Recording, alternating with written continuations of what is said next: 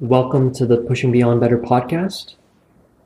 The topic for today is self invest like a venture capitalist. Here's a definition of a venture capitalist a venture capitalist is an investor that provides capital to firms exhibiting high growth potential in exchange for an equity stake. Venture capitalists are willing to risk investing in such companies because they earn a massive return on their investments if these companies are a success. That's from Investopedia.com. So, a successful VC or VC firm is someone who has invested money into a startup company and has an overall net return across all his investments. The larger that return, the more glory and success flows to that VC's reputation. Not that you need a VC reputation, but you know, as you self invest in yourself, you're going to build a better life and have deeper relationships. Risk tolerance, diversity in one basket. Investment decisions are also dependent on the risk tolerance and capital available to invest. VCs don't put all their eggs in one basket. Depending on their experience, they look for clues, evidence, aspects of the business, and often at the founders to decide whether they want to invest in this company. Each have their own knowledge and experience to draw from. Every investment doesn't have to win in Silicon Valley for a VC to be successful. Successful VCs have their fair share of failures. The problem they face is no one can reliably look into the future and know for certain which companies will return 100x their investment. So they rely on their ex- experience in the world. They're, you know, they're probably talking in groups, whatever, to understand a business, a startup who's pitching to them to decide whether they're going to invest. And obviously, they're going to invest in companies they think could maybe do that 100x. They're not going to just invest in every single company that they have no clue or lack of confidence in them potentially being successful. But when you lay down several investments in companies you believe might return that 100x, then as long as one of them does it, you know, you can win and you can be successful as a VC. Now, you need a lot of money, and the average person doesn't have, you know, VC capital to throw around but it's an important concept and a great analogy for how you can invest in yourself. Reducing risk. A great strategy for reducing risk of loss in the VC game and increase potential gains is to invest in several startups that look like good investments. After taking 50 plus pitches from different startup companies, a few may actually pass through uh, the VC's filtering process onto the next round. These companies who receive funding are believed by the VC to have a high potential for returning 5x to 100x gains on their investment. Let's do some math. A VC firm listens to 100 pitches. 10 pass through their filtering process. The average investment per company is 10 grand, giving a grand total investment of 100 grand. 10 grand times 10 equals 100 grand. So, say nine of these companies are total failures, but one company returns 15x on that initial investment. So they invested 10K, they've now received 150K back. They initially invested 100K across that portfolio of 10 companies. Nine failed, one succeeded, and they've now netted a gain of 50K. That's success. That's a return. That's 50K more than they had before. Even though most of their investments failed, one stellar company can mean the difference between a successful VC and a failed VC. A VC who has higher returns on their investments and a higher quantity of winners will reap the most success. Luck obviously plays some role, but VC firms also have experience, strategies, and tactics they draw upon for continued success. There are VCs who passed on Uber, Twitter, or Facebook, but invested in Instagram and Snapchat. And there are ones who missed all of them. There are ones who probably invested in a combination of those big tech companies. You can't win them all, but making several investments in companies that show a high potential for return is a far better strategy than making one investment out of fear of any failure. Risk will never be totally gone in the relationship between VCs and entrepreneurs. So, why does this matter to you? Are you a VC investor? Unlikely. If you are, feel free to reach out. Most people are not VC investors. I'm not a VC investor. So, why does this matter to you? The idea to translate over to your life from VC thinking is to invest in many different areas of your life that have a high chance of a net gain. This gain could be in life enjoyment, increased creativity, more knowledge on a subject, whatever you find valuable, invest in that area and you know reap those rewards. You might not always win, but if you do it at scale and across multiple domains, then you will slowly just continue to snowball and enjoy life more and more. Here are some solid investments to implement into your life. More books. Books are great low cost investments. You've got five to fifteen dollars, maybe twenty dollars sometimes, even up to thirty dollars when you got those hardcovers. But they're low cost investments that provide huge returns if you buy 10 books you are interested in, and when I say 10 books, I mean you've chosen these books, you've read the reviews, you've gotten referrals from people about these books. They're on topics you care about, topics that are interesting to you. They're not books that were assigned to you. You don't have to read them. You're going to read them because you want to learn about that area. You think there might be valuable knowledge that you can apply to your life, or maybe you'll just enjoy the book and have a good time.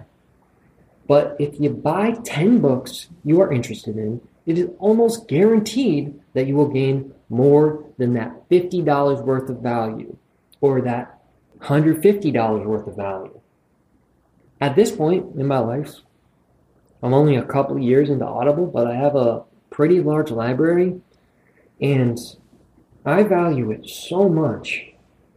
I've probably only read 20, 25% of my portfolio of books, but just continually learning and getting value out of multiple books in different areas of knowledge, it has immense value to me. It might, I'm not sure if it will be for you. I was never a big book reader growing up, but recently, when I decided to start educating myself, I started reading books and then listening to books, and it's just a fantastic investment.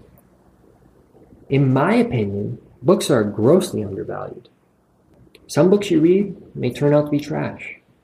That's fine. You can always just put it down. It doesn't matter. The crazy thing about books is that if that trashy book has one valuable and applicable line in it that you find useful, your investment is at least recouped. You may counter that if you read a bunch of horrible books, then you've not only lost time reading the book, but you also lost money on it. But the chance of that happening when you can rely on countless reviews, referrals from friends, and your own brain, I doubt that seldom happens. You can always stop reading a bad book, move on to other ones, find better books. Let that bad book inform your new choice of books. Overall, just search for books in areas that interest you and you will reap the rewards. Soured towards reading. Here's a little side story. School soured me for most of my life in regards to reading.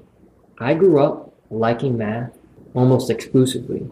Eventually, science came into the fold. I started liking that, and I grew a large disdain for English classes. I did fine in the classes, but SparkNotes was a great friend over actually reading books. It saved time, was more efficient, and I would be asked to read a new book in a few weeks anyways. I couldn't understand the point of reading. It was boring. There were more interesting things to do, like play outside, hang out with friends, and who likes being forced to read a book? Not many people. Only in my last year and a half of college did I realize reading could add immense value to my life for cheap. My favorite way to pick up new books is through referrals from friends, family, other books, or podcasts. Typically, if someone you trust or listen to has valuable ideas, they will be a reliable source for new books to read. And over time, as you get to know their referrals, you get a better understanding of how in line their recommendations are to what you're interested in. What if you tried and tried to get into reading books, but it's just not for you? I recommend you try audiobooks or podcasts. Audiobooks, on average, may have a higher cost than buying an ebook, but their convenience is unrivaled. The current price difference in audiobooks versus an ebook is because of the additional production value on top of just writing a book that is required in creating an audiobook. They are still a fantastic return for their price, especially for the sheer volume you can passively consume. You do need to provide some attention to audio content. I listen to audiobooks when I walk, drive, do dishes, or any other virtually mindless task. Sometimes driving is not a mindless task. Sometimes it requires you focus a lot more attention on the road. But when you're doing your average commute, it's a mindless task and audiobooks are very easy to consume. Personally, I find that fiction typically requires more of my attention than a nonfiction book. This translates to a slower speed or less distracted mind when listening to it as a requirement. Audiobooks have recently impinged on my previous reading habits and likely account for 95% of what I'm reading month to month. A heads up online, people say read a book when they actually have listened to it. This might be confusing. I might say that, I might write that, and it might be confusing. So I'm just laying that out. Apparently, it's two characters shorter and still gets a point across, so it's just a quicker way to talk about listening to audiobooks, saying you read it. A bit weird, but that's just how it is. Podcasts and documentaries. Another option is to listen to podcasts. There are plenty of podcasts I would recommend. Tim Ferriss, Sam Harris, Star Talk, Hardcore History, Bad Wizards. That's a philosophical podcast in psychology. Basically, there are countless podcasts on every subject you could want to know about, and they are typically free. I would start here if you are apprehensive to spend money before knowing whether you like listening to audio content or not. I use an app called Podcast Addict, but I think you could use any phone app that has free podcast channels and use that to find podcasts that you might be interested in. You can also watch documentaries. There are a lot of great documentaries on Netflix, HBO, Hulu, and this is a great alternative if you don't want to read or listen to audio documentaries. They've got a lot more visuals, they provide a lot of information, and they're just interesting to watch. For documentaries, you're already paying for access to them if you have Netflix, HBO, Hulu, any other type of streaming service like that that has documentaries. So why not learn about some new topics? Besides self investments like knowledge, how else can you invest in yourself for cheap? You could get a gym membership. The cost is low compared to the cost of healthcare. Exercise is one of the best investments for your physical health in the long term. We all know this, but exercise can also be great for your mental health, which will cascade solid benefits into other areas of your life as well. You don't need to go to the gym. It's free to walk outside or climb most mountains. A habit of movement should be a constant across your whole lifetime if you care about yourself and your well being. A great tool to go to the gym is using the five second rule. You can find the source of the TED Talk in the article. And it's a great way to just get you over the nonsense in your mind telling you not to do things. You just get it done. Five seconds, just get it done. That's a great tool, or you can find a gym buddy to help you stay accountable. Use whatever tools you want that work other great self-investments, relationships, adventures, experiences. These are all noted in social experiences are key to personal well-being and you know they help you be social while investing in relationships and you should check out that article or podcast if you haven't listened to it and it dives deeper into each of those areas but at the end of the day you can invest in you and that's what matters cost and value in the end, it all comes down to value over cost. If the value you gain from an expense is greater than the cost, it's likely worth your investment.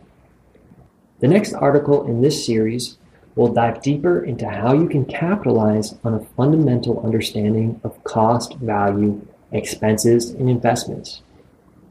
Investing in yourself across multiple avenues of your life, like knowledge, social experiences, health, etc., these can all vastly keep you in the green, keeping life satisfaction up and continually increasing your well being and enjoyment out of life over time. Diversity of investments, which you think could be good or beneficial, limits your risk of none of them working while increasing the likelihood that some of them work, some of them are going to return 5x, some of them are going to return 100x. Explore, try new things. You never know what could be an amazing experience, and then all your costs are pulled together and all your value is pulled together. And if you diversify your investments, you can just have infinite gains and upgrades on your life. Just like how venture capitalists make investments. Invest in yourself and reap your own dividends from a day one Facebook style investment.